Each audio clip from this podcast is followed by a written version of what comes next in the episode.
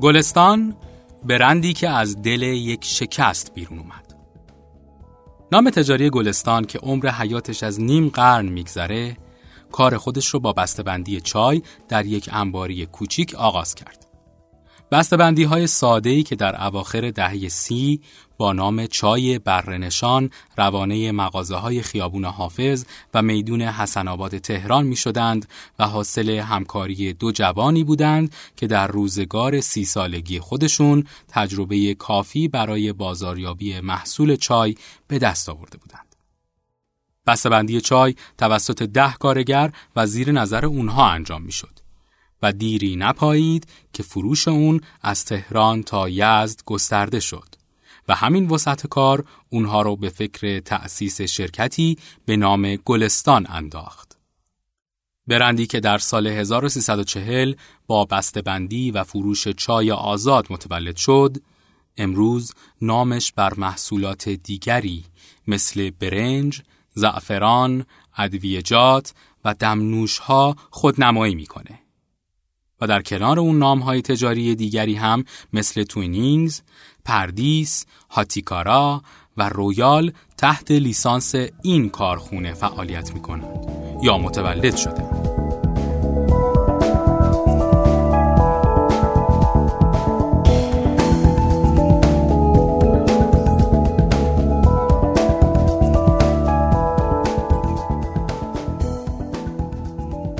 وقتی به داستان شکلگیری بعضی از برندها رجوع می کنیم، قبل از هر چیز سرگذشت خالقان آنها به چشم میاد و ماجرای زندگی پرپیچ و خم دستانی که یک برند را آفریدند از روایت تولد و پیشرفت اون شرکت حرف بیشتری برای گفتن دارند.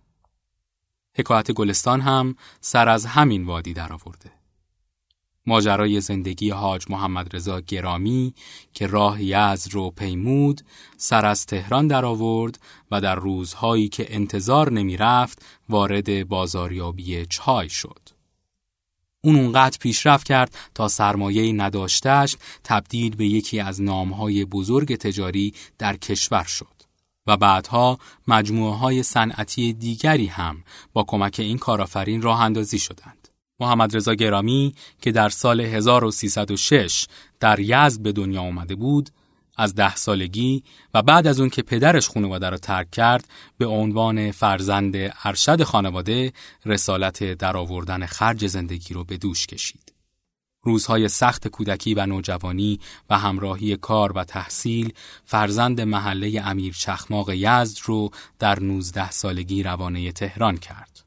او در جستجوی پیشرفت و رویای کسب سرمایه راهی پایتخت شد که بعد از پایان جنگ جهانی کسب و کار در اون رونق گرفته بود.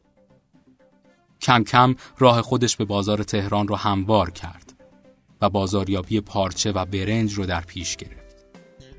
وقتی سرمایش به 800 تومان رسید، طبق رسم زمانه به یزد بازگشت و ازدواج کرد.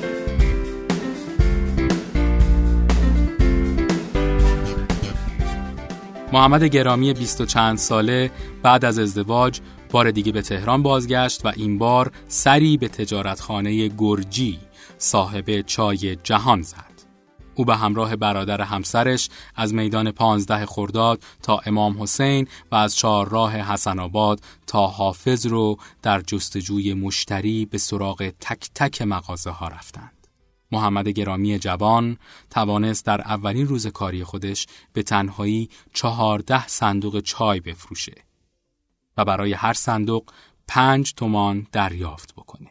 یکم بعد برای اونها دوچرخه خریداری شد که به نوبت با اون کار بکنند. سه سال کار با گرجی کافی بود که گرامی و کوچکزاده درخواست نمایندگی فروش انحصاری چای او را داشته باشند.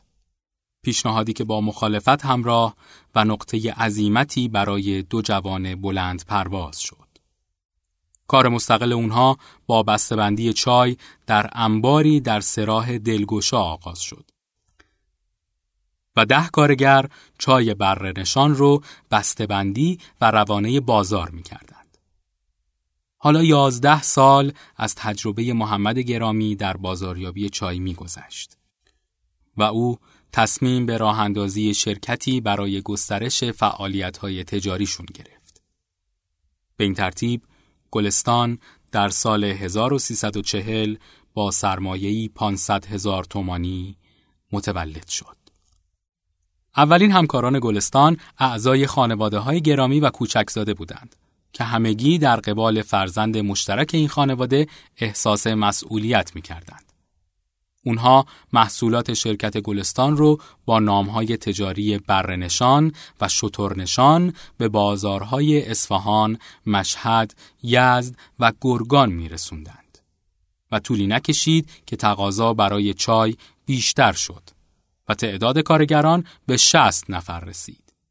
سید محمد و کوچکزاده پنج سال پس از تأسیس شرکت گلستان سعی کردند بخشی از پروسه تولید محصول تجاری رو خودشون در دست بگیرند. با همین هدف گلستان در سال 1344 در شهرستان لاهیجان اقدام به خرید کارخانه کرد. اونها بعد از مدتی در اون کارخونه با خرید برگ سبز به خشک کردن چای شکسته، باروتی و چای قلم پرداختند. کارخانه چای لاهیجان یکی از کارخانه هایی بود که در پرداخت به موقع بهای برگ سبز چای به کشاورزان و خرید برگ با کیفیت و تبدیل اون به چای خشک مناسب شهره شده بود. موضوعی که روی حفظ استاندارد برند گلستان هم مؤثر بود. بنابراین شرکت گلستان علاوه بر واردات، بندی و توزیع چای در سال 1346 به تولید کننده هم تبدیل شد. به دنبال این پیشرفت کوتاه مدت، گلستان تصمیم گرفت به محصولات تازه‌ای مثل خشکبار و حبوبات روی بیاره.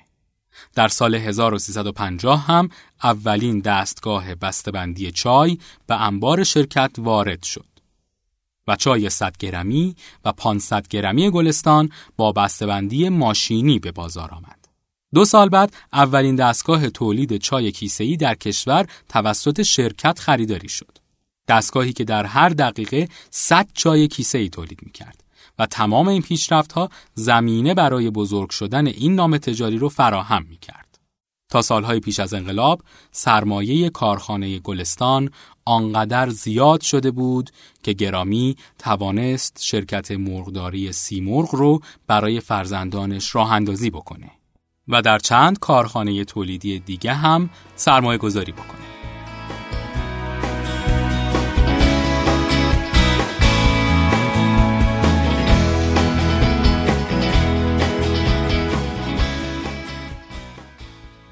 به دنبال پیروزی انقلاب دولت کنترل تولید و توزیع چای رو به دست گرفت. دو سال بعد از انقلاب شرکت سیمرغ هم مصادره شد و فعالیت تولیدی خانواده گرامی تقریبا از میان رفت. حاج محمد رضا گرامی به آمریکا رفت تا کنار فرزندانش زندگی بکنه. اما عمر گلستان هنوز به پایان نرسیده بود. این کارآفرین ایرانی نتونست مدت زیادی از فعالیت تولیدیش دور بمونه. و به همراه یکی از پسرانش به ایران بازگشت. اونها تصمیم گرفتند تولید چای رو در سوله های بجامانده از مرغداری سیمرغ در حوالی میدان پونلک از سر بگیرند. در سال 1360 محمد گرامی تعدادی از عراقی هایی رو که به واسطه جنگ از کشور خودشون گریخته بودند در مرغداری پناه داد. و همین پناهجویان کارگرانی شدند که کارخانه گلستان رو مجددا احیا کردند. گرامی با کمک فرزندانش کارآفرینی خودش در بازار ایران رو احیا کرد. گسترش نظام توزیع و ایجاد شبکه سراسری پخش با واردات برنج از هندوستان، برنج داخلی، بسته‌بندی انواع حبوبات، چای و پسته، توسعه حدود دهها هکتار پسته در کنار چند واحد صنعتی در زمینه اقتصاد کشاورزی بخش عمده فعالیت تجاری و صنعتی گلستان در طی سالهای پس از انقلابند. همکنون برند گلستان با تأسیس شبکه سراسری دفاتر و انبارها در شهرهای ایران نزدیک به دو هزار نفر پرسنل داره. و به ادعای صاحبان این شرکت یکی از سه شرکت اول در بحث مواد غذایی بسته‌بندی شده در رنکینگ سایت یورو مانیتور بوده.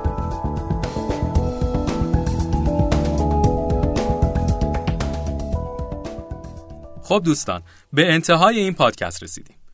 امیدواریم مطالبی که براتون بیان کردیم مفید بوده باشه. شما می‌تونید این پادکست ها رو در وبسایت مجله شنبه و شبکه رسمی شنبه در وبسایت شنوتو بشنوید. تا یه پادکست دیگه خدا نگهدار. تا حالا به این موضوع فکر کردی که تجربه هاتو با دیگران به اشتراک بذاری؟ با استفاده از شنوتو صدای شما در سراسر دنیا شنیده میشه. پس منتظر چی هستی؟ تجربه با دیگران به اشتراک بذار.